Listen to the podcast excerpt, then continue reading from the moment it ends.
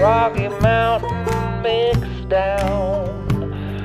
We're, we're talking music in your hometown, other places too. Welcome, welcome. All are welcome here. Rocky Mountain mix down, yeah. Oh, yeah. Welcome to the Rocky Mountain Mixdown. Yes. we have myself, John Remington, the uh, illustrious Liz Vasco, Hello. and the incredibly talented Anna Frick Hello. from Ally Sound. Who we're so excited to have on the podcast. Mm-hmm. Thanks for coming on. Thanks for having me. Yeah. Do you want to introduce yourself and tell everyone just like a little about who you are and what you do and what you love? Like icebreaker. Yeah. Uh, my name is Anna Frick, as John said. Uh, uh, I am uh, the owner of Ally Sound uh, in Longmont, Colorado. It's um, it's a studio dedicated to mastering, restoration, and education. Um, I uh, just started the company back in March of this year, 2022, um, after spending 12 years at Airshow Mastering. Um, started there as the assistant engineer and quickly uh, made my way up to full time mastering engineer. Engineer, um, and uh, yeah, that's that's me in a nutshell. Nice. Welcome to Doghouse and to the podcast. So I was reading through all of your website stuff and everything, but I just wanted to call out I love your kind of like reads like a little personal mission sort of, but that you really believe in elevating and preserving recorded music and supporting and inspiring the community that surrounds it. And I think that's awesome. Thanks. Like Yeah. that community piece. Yeah, yeah, I think it's uh, it's really important on on so many different levels. I, I think I wouldn't be where I am if it weren't for my mentors, you know, who um, really just taught me everything I know, uh, but also we're we're friends, you know, and uh, in the tough times, you know, when I uh, both on uh, a technical level, being able to instruct me, uh, but also on just kind of a, a personal level, you know, in terms of like career tra- trajectory and advocating for myself and that kind of thing. So I in in a lot of ways I'm I'm now at that point where I'm able to give back and so I'm just trying to find all these points of service where I can give back to the community and and uh, and be of service. Um, so I have a lot of lot of ways that I do that. Uh, I serve on the board of trustees for the Recording Academy, which is the organization around the Grammys uh, and MusiCares, uh, and I. As a as a uh, trustee, I also serve on the San Francisco chapter board. The San Francisco chapter is the chapter that represents Colorado. oh, I was going to ask. Yeah. you got on San that one. Francisco. yeah, uh, yeah. So uh, we just had some events earlier this week, which were really wonderful. The San Francisco staff came out, uh, and we had a we had a good time. Did a listening party at the studio, and and then we had a music advocates mixer in Denver that was just we brought together like 20 different organizations in Colorado dedicated to uh, growing the music community and um, also talked about ad- advocacy and in how we work with legislators to make sure that people can build robust careers in, in the industry. Very That's cool. really neat. Yeah. That's like a world we haven't really gotten into at Doghouse. Right. Yeah. As I was reading your thing, I was like, man, yeah. that's like definitely a goal for the future. yeah, we is should like, make it to mixers and I know. some of the like audio engineer meetups. I know I haven't really been oh a part yeah, of that. So you can bring Kate, Yeah. our assistant engineer, who's recording this podcast. shout out. Shout out. Um, yeah, but it's neat to like think about just all those higher level like who is making these decisions and advocating for everybody. Yeah, Who like yeah.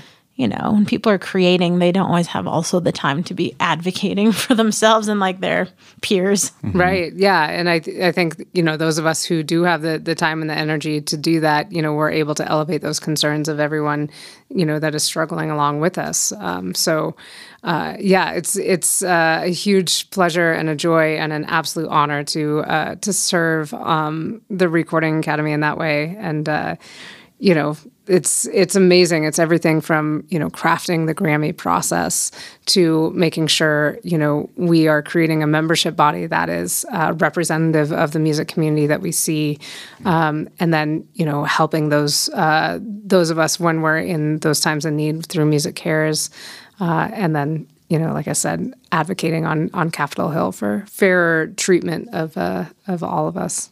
So Yes. Cool.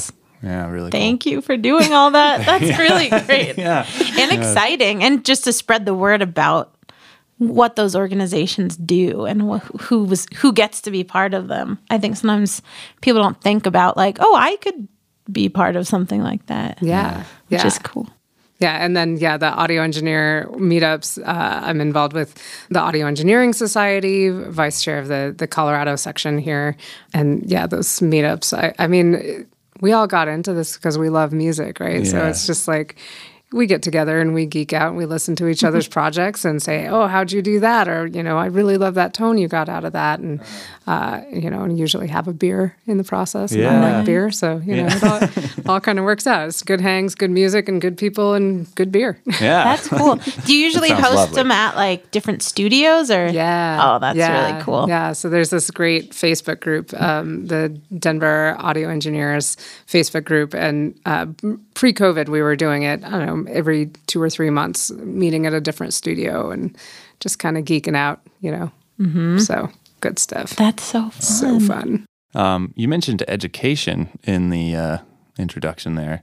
What uh, what are you doing in that kind of realm at the Ally Sound? Yeah. So uh, I'm actually teaching my first full semester class at CU Denver this semester, uh, teaching an audio restoration class, which has been challenging and fun. And it's forcing me to, you know, go deeper on things that I have inherently known for a long time, that I actively work on you know restoring old media transferring preservation and then uh, cleaning it up for you know educational use or, or reissue or that kind of thing, but just kind of trying to keep that history alive um, in various different ways. So it's, it's forcing me to, you know, just kind of drill down on like, wait, why do I do what I do, and how can I teach that to to students? Because when I when I was in college, we tracked to tape. I'm totally dating myself right now but uh, yeah, we tracked to tape. We tracked to to two inch twenty four track, and then we turned in our projects to our professors on quarter inch tape.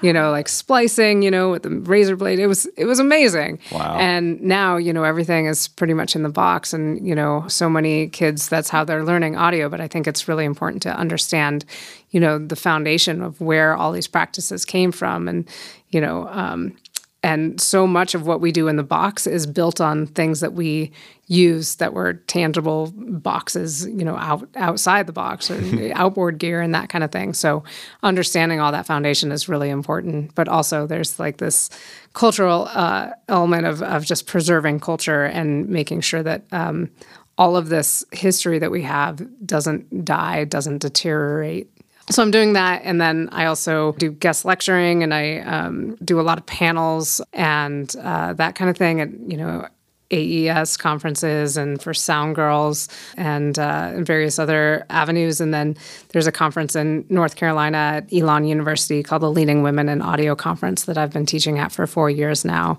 which is just it's so wonderful. It, it makes my heart so happy. That's yeah, that's cool. That is really cool. I wanted to ask you actually about Sound Girls. And you started the Colorado chapter with another gal, Angie Dickinson. yeah, Angie Dickinson Mi- Mickle. Yeah. Nice. Yeah. What is that? Uh, so Sound Girls is uh, it's an international organization, and its mission is to empower the next generation of women in audio. And it was started by Karrie Keyes, who is the monitors engineer for Pearl Jam, and she has been for 35 years now.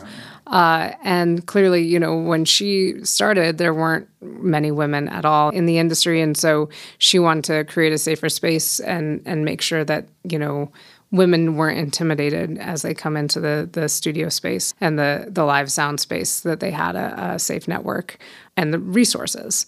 So Sound Girls does all sorts of things. There's mentoring, there's uh, panels. They're, they've got a really robust Facebook group, the private Facebook group, which is if you just search uh, soundgirls.org private Facebook group, they'll you'll find it. You can request to be a member, and the discussion in there is it's so it's so amazing. It's everything from like, you know, I don't know how to, you know, find a cable to get this to here or, you know, really technical stuff to like, I need to find a mastering engineer. Does anyone have recommendations to, what kind of footwear do I wear on stage? Because all the boots I'm finding are men's sizes. Or, you know, I had this issue with a male coworker. How should I deal with this? So it's it really runs the gamut, and it's uh, it's a really respectful space, and uh, it's it's really awesome. So it's a really fantastic organization. Nice. And there, there are in person meetups as well. We're coming out of COVID, so it's all been delayed. it's all been virtual, which actually, you know, offered us a lot of opportunities to kind of spread the knowledge and do these online uh, panels and workshops. You know, I did one on audio restoration, I did one on mastering. We did a two day conference last December and moderated a panel on professionalism in audio. So COVID had its silver linings in that way. Uh, but yeah, we do. We just did a meetup a few weeks ago or last month here in Colorado that was focusing on stage management. So we had Chloe Carroll from Z2, you know, um, Boulder Theater and Fox Theater. She came and talked about, you know, what it takes to be a stage manager at a live music venue. Then we had a theater stage manager talk about what it's like to be a stage manager for a theatrical production. So, you know, we, we've also done uh, soldering workshops, which, I mean, I love the smell of solder. I'm just going to say it. With you on that one. Yeah. yeah. So I know it's, I know it's very toxic. I know. That's why I love it. no. but yeah, we did a soldering workshop, which was really fun, and teaching uh, women to build cables. You know, just we just started really simple with XLR cables, and that was really fun. So That is cool. When we put in our recording studio last year, we did a lot of soldering just to connect all the rooms and the audio. And I remember one of our employees, his partner came in and basically just like blew away everyone else. She was like, Oh, you need soldering? Okay. And just for hours sat there and soldered. And I was like, All right, Very Allison, efficient, thank yeah. you. awesome, yeah. Yeah, those people who are, can do, you know, like a DB25, like, I don't want to do a DB25. But, you know, someone who does that is someone you keep in your back pocket. Yes. You know, you, you treat them very kindly. Mm-hmm. yes. That's Yeah, I kind of have shaky hands, so I like to mm. teach it, and then I'm like, well, now you can do it. That's good. Yeah. yeah, I It is couldn't been a nice, though. that's for sure. Oh, it's nice to like have those skill sets so you can just like keep something going. You don't have like that full stop. I have to call someone and spend all this money. Right. Yeah. Yeah. Just, that, I mean, problem solving is basically what our profession is. You know, it's it's like I remember, you know, when I was in college, we did a, a workshop with uh, Eddie Kramer. If you can believe that, who's like he is a god amongst engineers. Like he did like all of the Rolling Stones albums. He's uh, just iconic. He did he built Electric Lady Studio uh, in New York, and so he worked on all of Jimi Hendrix stuff just an icon. And he did a workshop, and uh, we were tracking through a big, large format console, this Neve console, and we were using every single channel on the board. And in the middle of tracking, channel three just died. And we spent six hours like trying to troubleshoot that. I finally, you know, at like one in the morning, I was like, "Nah, screw it, I'm going home. I'm out. you know, and he's getting frustrated and everyone's getting frustrated. And finally, it was just, it was a solder point, you know, like it was a, yeah, just a, a weak solder point. Wow. Uh, but yeah, problem solving is, I, I kind of feel like when we were thrown on the analog, you know, board and whatnot, it was to teach us problem solving skills. Like something is going to go wrong and you better figure it out. You better know how to diagnose the problem and trace that signal flow and, and uh, get to the bottom of it so you can get back to work.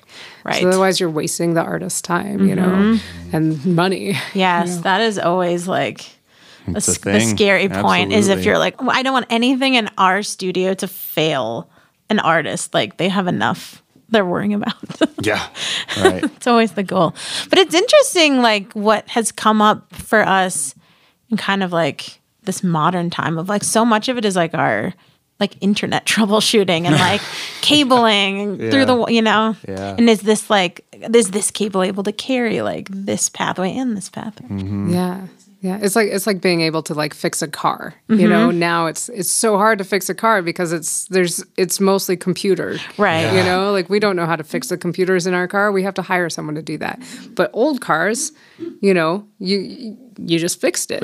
You know, it's a whole different generation and and I feel like there's something, you know, hugely lost these days that we aren't uh, prioritizing problem solving skills as much. Even windshields are smart now. You can't just Oh yeah. like Yeah. what?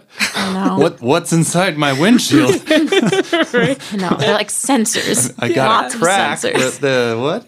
I got a crack, but I also want my wipers to work. but they, they have a mind of their own. Yeah, that's interesting. That's an interesting point. Yeah, you still have a lot of outboard gear at Ally Sound, um, and you use that pretty frequently. Yeah, I mean, you know, it it totally depends on the project and what, mm. you know, it's amazing to have so many tools at my disposal. I also love working on outboard gear because it kind of forces decisions. Like I know the flavors of certain things. You know, a lot of plugins and whatnot, they can go in a million different directions. You know, you have one EQ, but it has like a zillion different parameters and and you know, filtering and like shapes and you could spend all day just trying to decide what you know, Q shape you want on your EQ. Whereas it's like with outboard gear, it's like, no, I've got three different types of EQs and I have to decide on one. I had a professor once who said limitation breeds creativity. And, and I absolutely believe that if you know your tools really, really well, it makes decision making that much easier. And there's a thing like called option paralysis. When you have too many options, you just get paralyzed by all the things you could do and did you make the right decision? And you know maybe if i do it this other way and i think it it becomes a problem. So i, I like outboard gear for that reason. It's like i know it really well.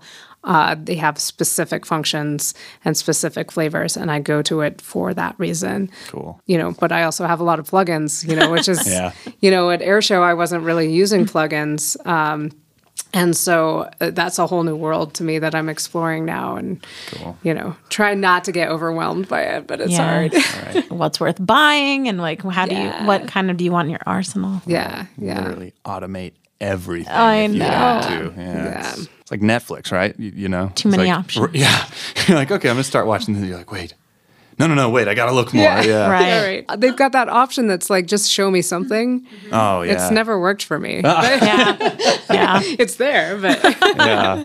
That's neat. Do you ever find that understanding, like, say you're looking at a plugin and understanding sort of being able to kind of link back the history of, like, oh, they are even offering this to me because they used to use this piece of gear in studios that, like, made that sound. And I can kind of see how it evolved into this plugin. Yeah, yeah. And then, you know, it's always fun to like A B that against the real thing, you know, mm-hmm. like a Pultec emulation versus like an actual Pultec EQ. It's like you can really geek out on that. And I I will totally geek out on that. You know, I, I love that. But knowing, you know, like I there are tricks that I learned working on uh, real Pultecs that I emulate in the box now because I know those cues so well. I know those shapes.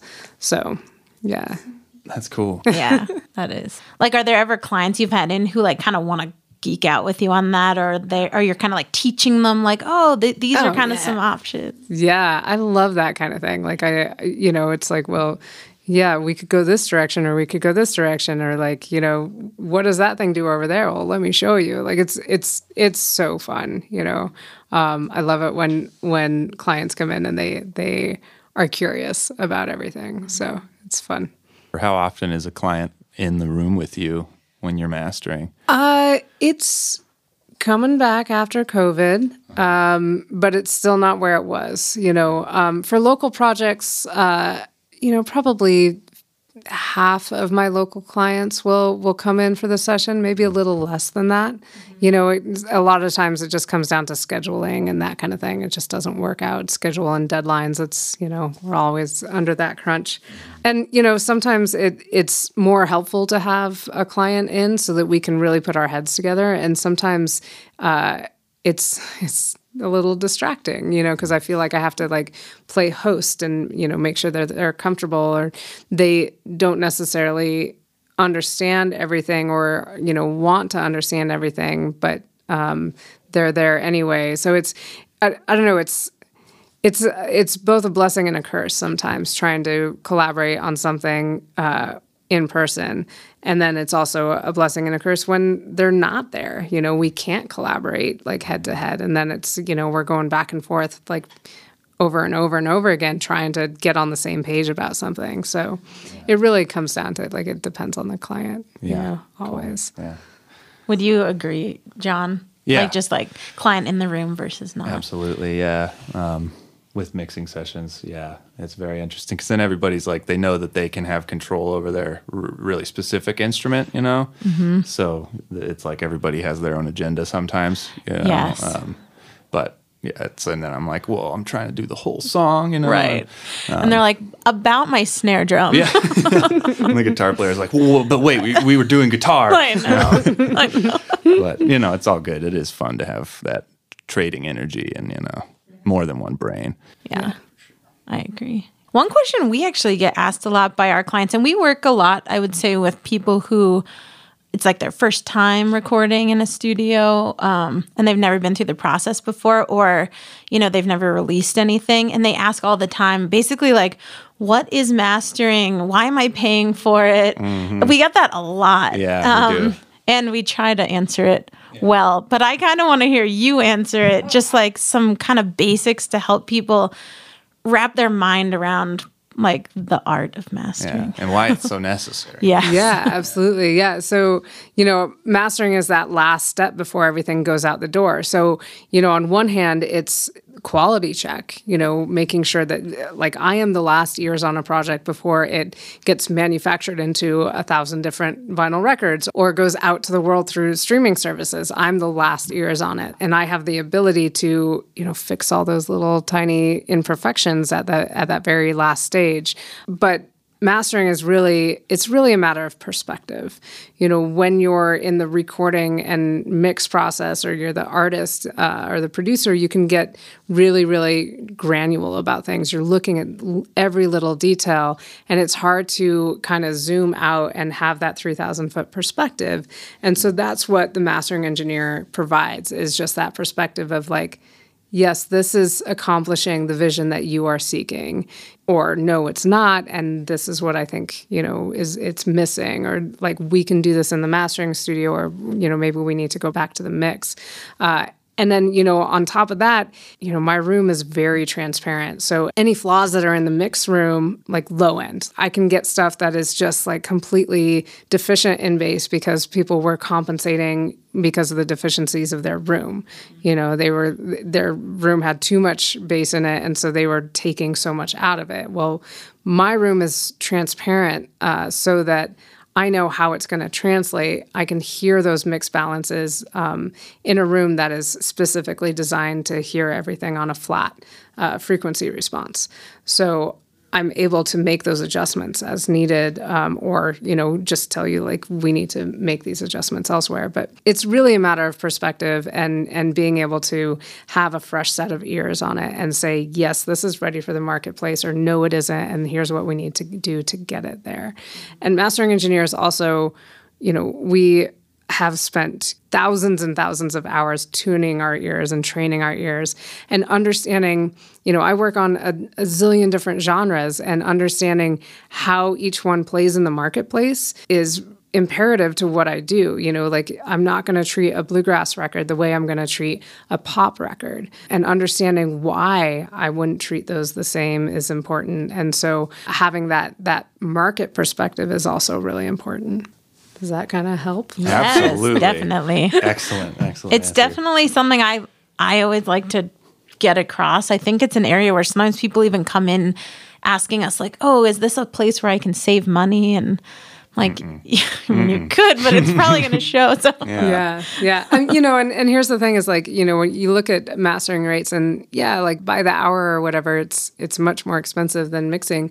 But at the same time i can complete an album in a day whereas mixing it's going to take a lot longer. So in the mix process you're paying less per hour but you're spending you're spending more hours doing it. In mastering it's you know concentrated in a little different way. So yeah Oh, I wanted to bring up actually, both of you, you kind of have similar origin stories in terms of like you both had kind of high school, like you kind of got into this world a little bit in high school with a mentor and someone who's like, "Oh, did you know you can actually do like this is a job you can have in the music industry." Um, so I wanted to ask you, Anna, kind of how first you got interested in music and then specifically in this like part of the industry. Yeah. Well, I mean, how do you not be into music? I know. Have you ever? it always is. It's like so silly to me when people are like, "I really dig music." I'm like, "Well, yeah, I like breathing too." Right. You know, like, like but what what do you like? when I was in high school, a friend of mine, uh, Jenny Vale, she's a songwriter, and uh, I wanted to take her songs with me to college, you know, and so I very selfishly uh, just wanted a good recording of those songs. And uh, some friends of mine were in a in a ska band. Again, I'm dating myself. they were in a ska band, and they had uh, they had released an album, and you know, I had never thought about how an album gets made, you know, and so if you had asked me, I would have been like, oh, you like get you know discovered and signed to a record label, and they fly you out to L.A. or Nashville or you know whatever, and then you're you know playing stadiums. I don't know. but they had recorded an album and I was like, how did you do that? And they're like, our guitar instructor has a has a studio. And I was like, oh, that's really interesting. Like here in Fort Collins, Colorado, that's so weird. I didn't know that existed. and so um, then I wanted this, you know, good recording of Jenny's songs. And so uh, I said, Jenny, can I can I get a good recording of your songs? Like if I put you in a recording studio, you know, would you actually record? And she was like, You put me in a studio, I'll do whatever you tell me to do. And I'm like, All right, game on, let's do this. And called the studios. Turns out their guitar teacher had the best rates in town. I could afford it because I didn't have any bills at the time and I had a job because, you know, high school. And I learned the process and I fell in love with it. And towards the end of the project, um, you know, I was talking to our engineer and uh, you know, I said, you know, I really love this. And he goes, you really have a knack for it. And I said, I really, I'm really sad that the project is ending. And he said, well, you know, you could make a career out of this. And like that was like that light bulb moment. And then it was just a matter of like, how do I, how do I do that? And, you know, there was no, there's no blueprint. There's no like that's not in a career counselor's, you know, list of possible Yeah, careers. they're not trying to direct you in that. Yeah, it's not like you go here and then you get this X degree and then you apply for jobs and you get a job. Like that's not what this industry is. And so trying to navigate that path was really hard. My parents convinced me to study business for like a year and a half in college, which was awful. Hmm. I mean, valuable skills, yes, but dry and boring as all get up. And finally learned that there are college programs that, you know, teach audio production and there's one in Denver at CU Denver. And so I went there and just was in hog heaven. So yeah. That's really cool. And w- when was it that you kind of decided to take the mastering only route? Oh, yeah, that was totally by accident. okay. I was editing audiobooks um, at Sounds True uh, in in Louisville. yeah. yeah. And then I, you know, my job was kind of getting pushed a little bit more to the administrative side, so I wasn't able to do as much like audio editing. And you know, I really wanted to get back into you know just doing audio. You know, I knew Dave and Ann at Airshow just through uh, through Planet Bluegrass because my husband worked there at the time, and and so they reached out and they said, "Hey, we're looking for an assistant engineer. We know it's you know below where you're at in your career right now, but if you know of anyone," and I was like, "That is not below me. I will totally throw my hat in that ring." Yeah. Uh, and they took a chance on me. I gotta say, when I first started working there, I don't think I really understood mastering, but my job as the assistant engineer was to quality check everything. So I was sitting in a room with headphones on, like you know that last ears on on every project, and I I definitely developed opinions and you know it honed my ears and uh, and realized I was in a world class facility and I could learn a lot from the process, and I took to it you know, and uh, learned everything I could and fell in love with with mastering. Cool. That's so cool. Very cool. That's neat. That's kind of how you ended up here. Hmm. Like you came to us and asked if you could be a an, An intern. intern. Yes. And then like day two, I was like, I don't think you're an intern. yeah. you know a lot, a lot more than we know. Right. It's just about getting that foot in the door. I Yeah. think is really really important. And yeah, it's interesting to not exactly have a mentor like you did, but uh, I learned a lot through that as well. Where I was like, okay, I have this set of skills. Uh, now I have to apply them. Because you went to Berklee, right? And Yes. Yeah. Yeah. Learn, that that was a lot of learning. Um, and uh, they make you do all the music stuff first before you can even start your, you know, the thing you're interested in. So Oh, because they're like performance. yeah, um, and then they have all the. They need you to get the liberal arts credits as well. So there was kind of this constant battle between like homework and then passion. Oh yeah. Um, so sometimes I feel like I didn't quite get uh, as much of the engineering stuff as I would have liked, but you know, it, it was a very well-rounded experience. So, but then yeah, coming here, it was all digital and like we had learned on big boards and million-dollar studios and everything. So it was fun to kind of think about how we could achieve something similar that would be just as good and. Yeah, it took a while with the all digital stuff though. It's like anything can be anywhere you want it. You can make this anything. It's like, ah, it's not in a line anymore. Did they have a lot of fun gear though? Like Oh, some yeah. of the like old school. Yeah, there was like these Drawmer tube EQs that I just loved, and I'm like, ah, I'm gonna get one of those. It's like, ooh, twenty five hundred dollars, huh? Hmm. Yeah, but you know, like you said, in the boxes they're getting pretty good. But I would love to do some of those shootouts between Yeah. real and Let's unreal. do it. yeah. Okay. Deal. Um, there's one other Did thing. you grow up here? Yeah. Born and raised in Fort Collins. Heyo. And then, uh, yeah, finished college at CU Denver and moved up to Boulder shortly thereafter. So, oh, nice. Sweet. yeah. Yeah. That's Place to be. Right? Yeah. and I like the scene here too. It, like, I like it a lot more than the one out in Boston. And you Yeah. know, I haven't really checked out any others than those two, but Right. comparatively, it's like, oh, everyone here's friendly. everyone likes to support everyone. No gatekeepers, really. Yeah. You know. That's so weird. Yeah. The whole gatekeeping thing. Yeah. It's not, I don't have enough time in my life to like be, you know. Keep someone else out. You're like, Yeah. I'm just busy trying to Yeah. do what I'm doing. Exactly. I'm too busy, which is why I need more people to help. Like, I'm not Yeah. going to shut the gate on someone who's going to help. I know. I know. Yeah.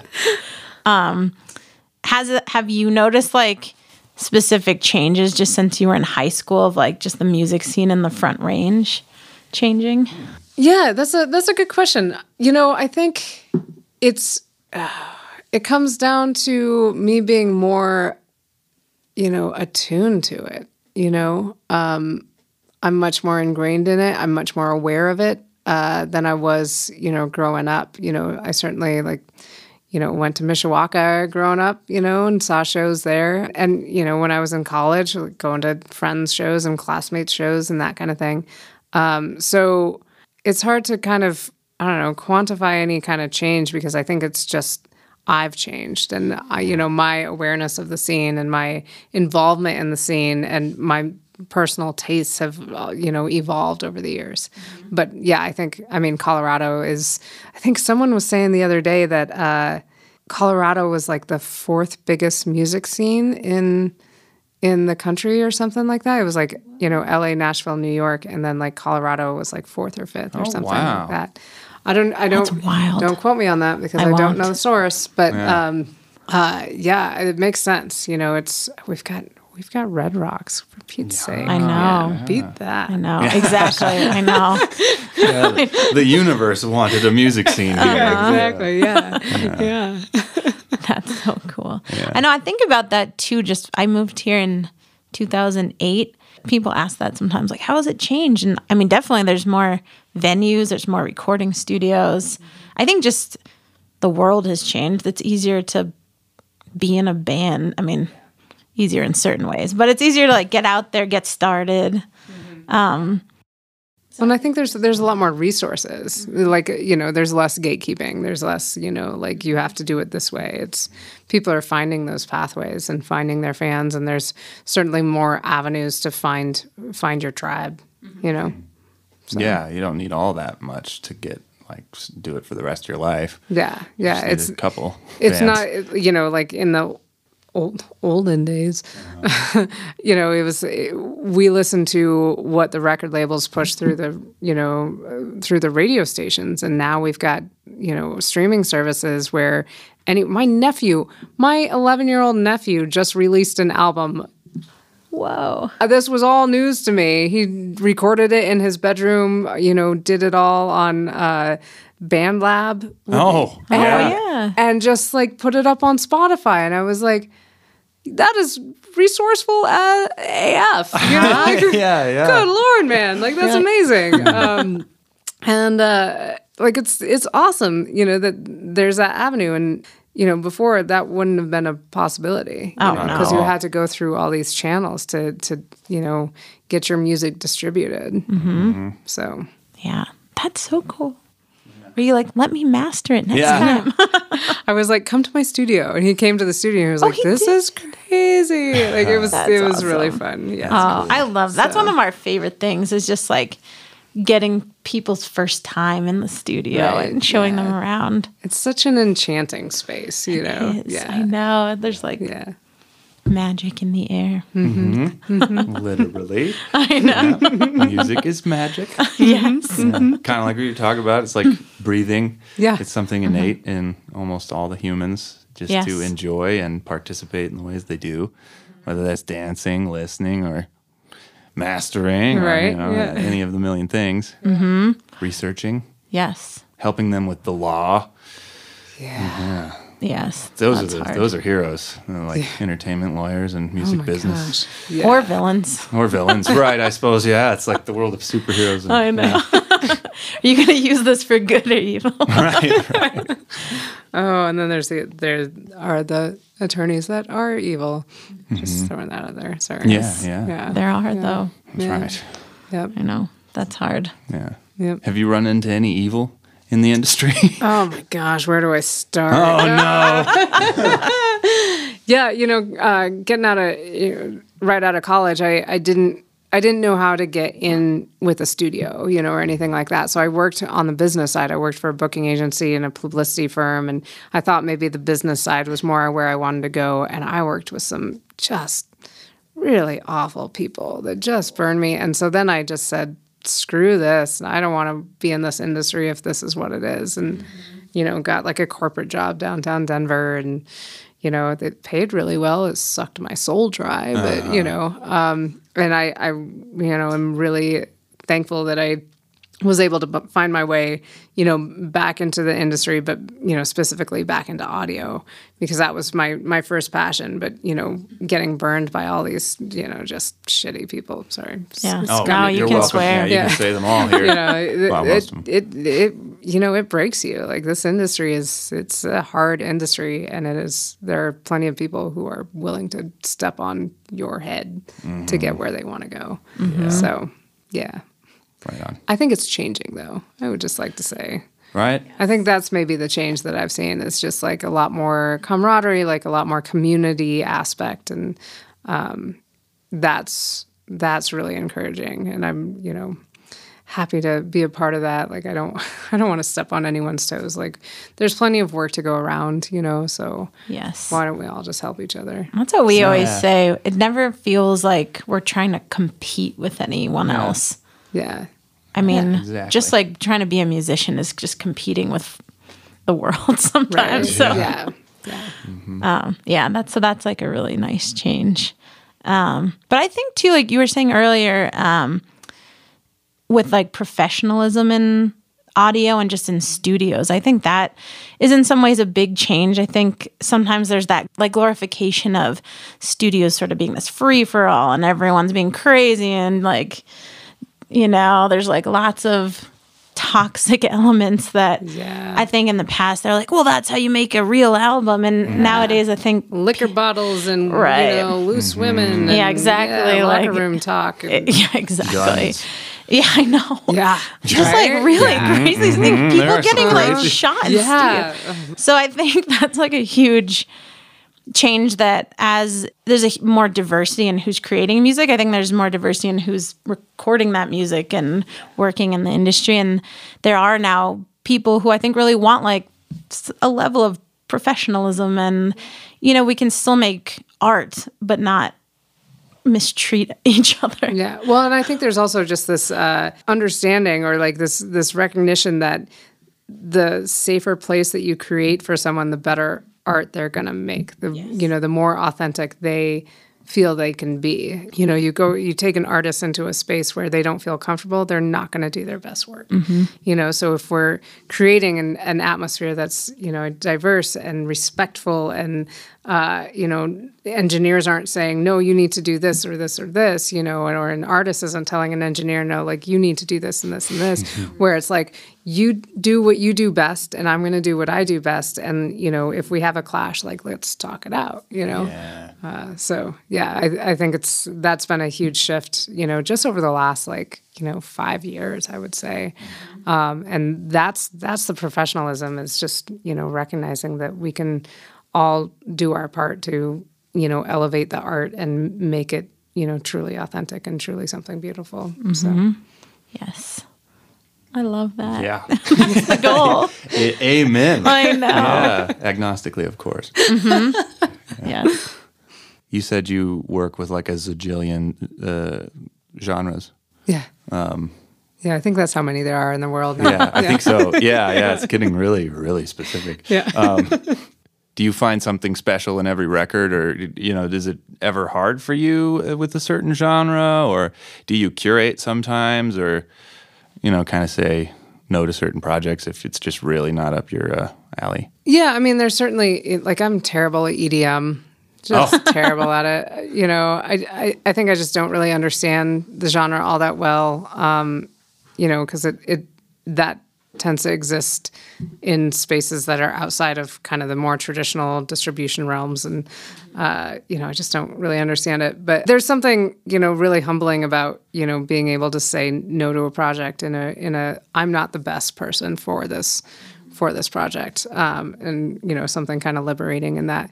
And that's you know that's something that i've kind of come to in my career, you know, starting out, you just will take whatever you can get. But being able to like really say, like, no, these are my fortes, you know, um, and also being able to say, like, I think this person is better for this project and being able to pass that work off to your colleagues, you know, I think is really important. That is nice. That's like one reason we always try to do these like meetings, just like one hour meetings with clients before they ever even start recording or working with us, just so they can see our space and meet us, and just so we can make sure we think we're the best option or a good option for their project. And I think that helps a lot too with building community because then it's like the goal is for this to be great. So right. let's like if, it, if we can't do that, we definitely want to let you know and like get you hooked up with someone who we think would make it great. Yeah, exactly. You want the best possible team, you know, and sometimes it's not you, you know. Yeah, going back to like, you know, finding something special, like at the end of the day, you have to recognize that someone is creating art and there's something that they find really special about it. And, you know, for me, it's keying in on that and then making sure that that is shining through everything else, you know. So, and that's sometimes genre specific and sometimes it's, you know, artist specific based on their vision. So, yeah, I feel like uh, I'm handling babies you know, yeah. you got to know how to hold it. You got to be very careful. yeah, know? yeah, no, it totally is. yeah, yeah. yeah, it's a very vulnerable space. I run across that because my room is like the last, the last step. You know, before it goes out to the world, it's that's a really vulnerable space for an artist to be in, especially you know if it's their first album or if it's a departure from you know their usual lane or whatever.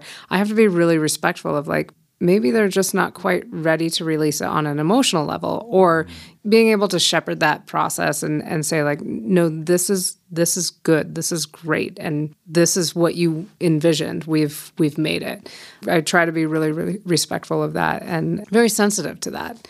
Because it is I, I i'm not an artist because i can't afford to be that you know like vulnerable in mm-hmm. in that space. Like i play the mandolin at home in my living room and I never let anyone hear it. It's great. Yeah. It's great. Yeah. That's all I want to do. Uh-huh. You know, but putting an album out like that's that's like, you know, showing everyone your insides, you know. Mm-hmm. Yeah. It's- It is. Exactly. It is. I like, yeah, I like how you said shepherding that process. I feel like that's a lot of what I think about when I think about what we do Yeah. here is like that kind of like holding their hand or or just like being a supporter but in a way that's adding value not just like go go go but yeah. Yeah, there's a fair bit of like just wanting to talk through things. I, I think that introductory meeting's really key for creating that safe space. Yeah. Yeah. Um, where it's like, okay, now I've seen it. I don't have to be afraid of it. Yes. I've met the people, you know. Right, And like you who are you going to be in a windowless room with for hours? it's like nice to see their face, make eye contact. Yeah. Yeah. Get, get eyes on each other. I think about that too when you're talking about like how you va- have valued mentorship and how now you're mentoring others, which is awesome. Um, but really, it's it's sort of similar. Like that's a really vulnerable place, um, especially for people who haven't historically been in the industry, um, and now it's becoming so much more inclusive. I would say. I don't know that I would put it as inclusive, but more inclusive and.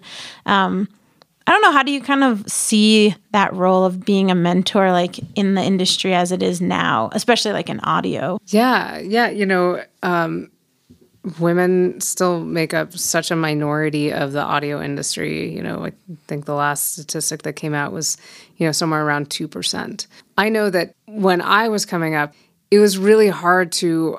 You know, thankfully, I'm stubborn and persistent uh, and bullheaded, and and I know what I want and I wanted to be an engineer. And that required me having to force my way into conversations, like literally getting the cold shoulder. Like I'd walk into a studio and, you know, people would assume I was somebody's girlfriend, you know, Yes. sleeping with someone Almost in the room, or that I was the coffee girl, or I was dropping off lunch for the talent or whatever. And so I, I found myself having to force my way into conversations, you know, you know, and prove that I spoke the same language as all the men.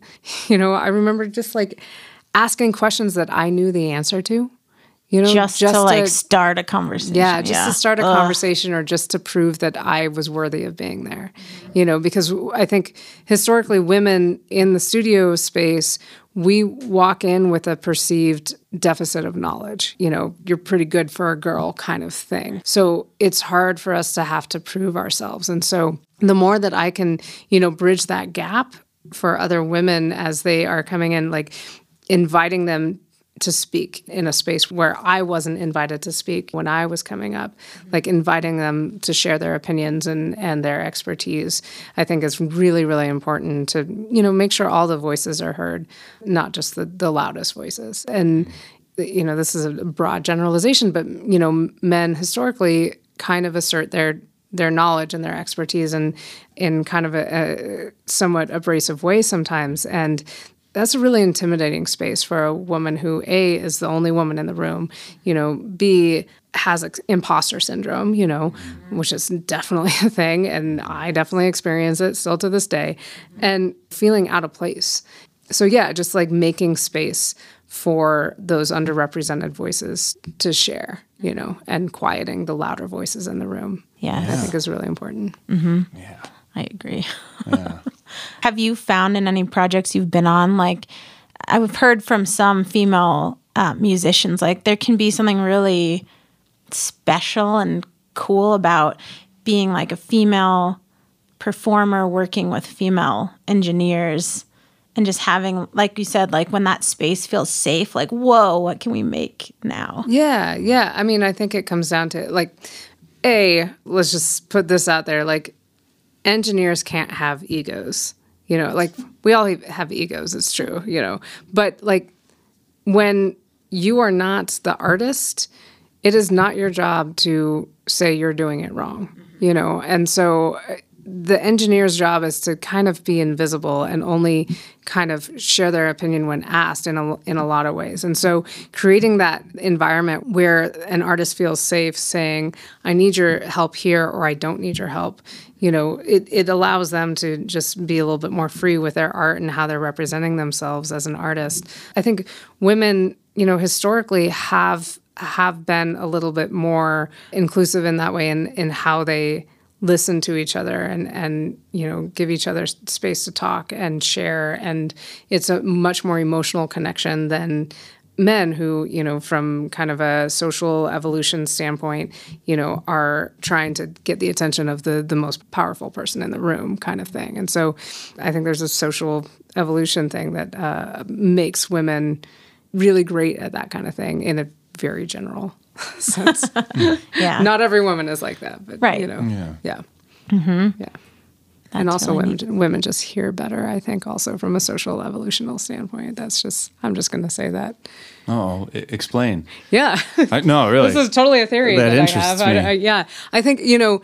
So historically, men have been in rooms with other men making decisions, and so their hearing is you know more attuned to the lower voices of male voices because they're listening to each other to make those decisions that move our society forward. Women not only had to listen to the men in their lives, you know, because they were the wives and the homemakers, they were having to um, defer to the men, you know, and and let them be the decision makers and hearing the decisions they were made for their household and then following, you know, those rules set out for them. So their ears are tuned to hear those lower frequencies of the male voice, but they also women have primarily been the caretakers of their children, which means they need to have those uh, sensitivities to the higher frequencies of a child crying and that kind of thing. Like need to hear like when their child is coughing or like all these nuances of of that kind of thing. And they exist around other women, so the higher voices of females.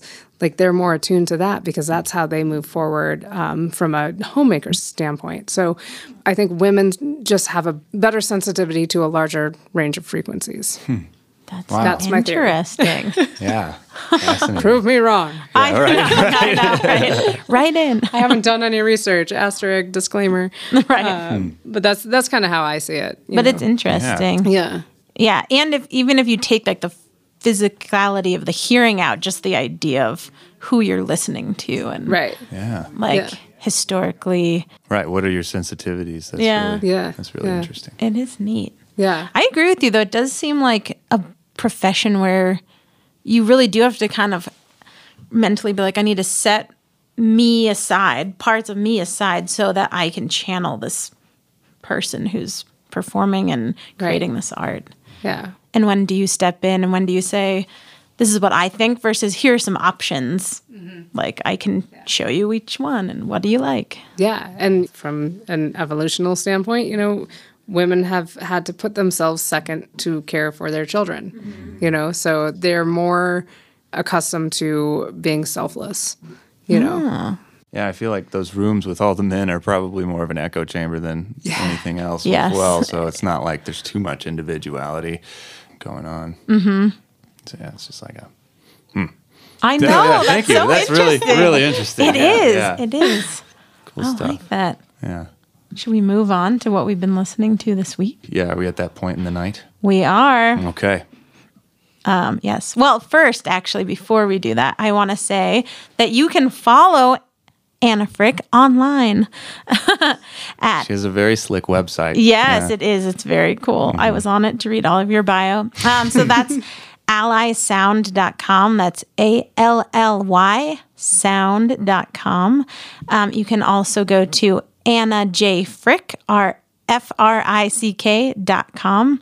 And then on Instagram, you're at Frickin' Anna or at Ally Sound Mastering. that's you all can- correct. Keep up with Anna in your lives and if you need any mastering done. um, but yes, now we'll move on to what are we listening to this week, where we just share some of like the current bands and artists or even podcasts or anything at all we've been listening to, even if it's just work related some weeks. Um, but yes, would you like to start, Mr. Remington? Sure. Yeah. Um, probably much to Kate's chagrin. Uh, I've been listening to um, some Ravel and Debussy string quartets. Ah. Um, it's particularly Ravel's uh, string quartet in F major. I just. I, I adore it. So That's, that's I- a I Berklee really- kid if I ever heard one. no, it's totally true. if I didn't have to study counterpoint, I probably would have never even learned of that. So, yeah, It's, it just puts me in a good mood, you know, when like the fall weather starts to come in. I'm like, oh yeah, let's let's get into some classical. So yeah, I've been doing that. Nice, nice. Anna? So I went to see Greensky Bluegrass at Red Rocks last last weekend, and Friday night Jennifer Hartswick All Stars uh, opened up, and just badasses. Just Every single one of I, I've been listening to Jennifer Hartswick, and then also uh, Allison Russell revisiting that album that she won a whole bunch of Grammys for. She is just uh, uh, just so beautiful, and she also plays the clarinet in a you know in a like in her folk space, and it she's amazing. So yeah, That's neat. We're big clarinet fans here. Yeah. I don't know why. my favorite Just sounding so- instrument. It's so nice. I don't know why. Um, I have been listening to. Well, we got the chance last week. Um, Kenny and I dragged John to a show, but we went to see um, Bela Fleck at Chautauqua Auditorium in Boulder, which is beautiful. Um, so that was great, and they played a lot of songs from that um, My Bluegrass Heart. also a Grammy winner. Yes, I know. Go Bela. Yes, I know. They even said on stage. Well, he obviously didn't, but someone brought up on stage they could be winning right now. Tune in. Um, so that was really beautiful. And then I've been listening to this band that Kenny actually turned me on to called Brandywine and the Mighty Fines, who I think are local folks. Uh, and then I've still been listening to, I think I said this last time we recorded a podcast, the Texas Gentlemen. Just been loving their their music lately. Nice. Very cool.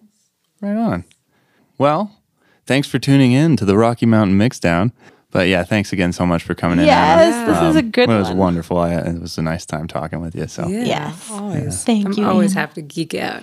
Yes. yeah, Thanks so much for having me. Yeah, absolutely. Bring your dog sometime if you want to. yeah, always welcome. Absolutely, play date. I know. Mm-hmm. So mm-hmm. fun. Mixdown. We're, we're talking music in your hometown. Thank you for listening to this episode of the Rocky Mountain Mixdown. For more information on any of the topics we discussed this week, look us up online at doghousemusic.com or your favorite social media platform.